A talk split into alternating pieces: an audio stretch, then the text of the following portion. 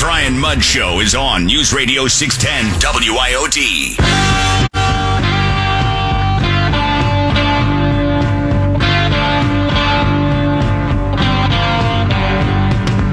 past few days of Hurricane Ida and the wildfires in the West and the unprecedented flash floods in New York and New Jersey is yet another reminder that these extreme storms and the climate crisis are here. Yeah, you've heard a lot about the climate crisis. What's interesting on that note is you had the bipartisan deal that had already passed the Senate. The House could have passed that weeks ago. And so there's been an opportunity to act in a bipartisan manner. And, and the House, House Speaker Nancy Pelosi has decided not to travel down that path. Here to talk about the president, Tommy Pigott from the Republican National Committee. And, you know, Tommy, you take a look at where we stand, and, and it's clear that Americans by and large have had their eyes opened to this president. Real clear politics average of approval polls right now Biden at 45% approval, 49% disapproval. And on that note, I'm curious to get your thoughts about one thing in particular. So Rasmussen, which is at 44% approval, so pretty much right in there, in line with the average of the other polls. So it's not an outlier poll. Earlier this week, they were questioning whether Joe Biden should resign as a result of his handling of Afghanistan. 52% of Americans sampled in that poll said yes. Only 39% said no. And then when they asked the question about whether he should be impeached, 60% of Americans said yes. It's now the majority of position that Joe Biden should remove himself from office. Your thoughts? He should. He should resign. Uh, that's why our chairwoman has come out and called on him to resign. It is a complete failure of leadership. It's the, a failure of the basic responsibilities of the presidency. Because of his withdrawal, U.S. service members were put in harm's way because of mistake after mistake he made. They were killed in a terrorist attack, and then he broke his promise and abandoned hundreds of Americans behind enemy lines, even though he had promised to get them out.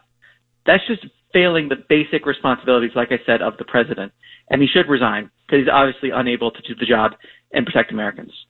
Yeah, I find it interesting. I mean, the most pervasive form of bias in news media is omission. Most news media has actually pretty responsibly covered what's happened in Afghanistan and the absolute failure of Biden's policy, you know, leading to everything that we've witnessed. Now, to that end, you take a look at what I just espoused and that it hasn't received any media coverage that I've come across. I do find interesting because when you hear like a Lindsey Graham, for example, talk about impeachment, when you have six out of 10 Americans that say yes, you would think that might be worthy of some news coverage. You would think so. Um, I think a lot in the news media, they're covering this correctly because of just the huge disconnect. I mean, a lot of ways, you, a lot of issues, you know, there's, there's facts on the ground, but you can kind of spin it. You can kind of hide it. It's actually hard to see. This was so visible in terms of what Biden was saying and the complete disconnect from what was happening on the ground. So the news media was forced to cover it. I, we all saw the chaotic scenes in Afghanistan. We saw the Taliban taking control of the country despite Biden's promises. Um, I think now many in the media are there are some that are now trying to find some ways to spin this for Biden in terms of the airlift numbers. But what they're refu- what they're not recognizing is that that was only necessary because of Biden's botched withdrawal. The entire thing was a, a self-created disaster from Biden. This was his timeline, like he said, in April and July, his manner of withdrawal. It was his decision. So all of this is on him. So I think what we need to, what, what people in the media need to realize is that this was preventable in terms of he could have done this in a responsible and safe way, like he promised to, but he didn't. And to your point, Americans are seeing it. That's why Americans are w- waking up. They're seeing his approval ratings plummet. The only downside is really that Kamala Harris would not be much better if he were to resign. So we're, we're kind of up a creek without a paddle here. Two terrible options in terms of who's leading this country. And it's why it's so important to win in 2022 to have a check and balance if he doesn't resign on this administration.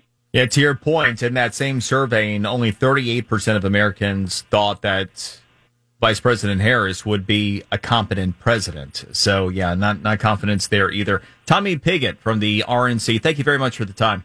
Thank you. Thanks for having me. You're listening to the Brian Mudd Show, News Radio 610.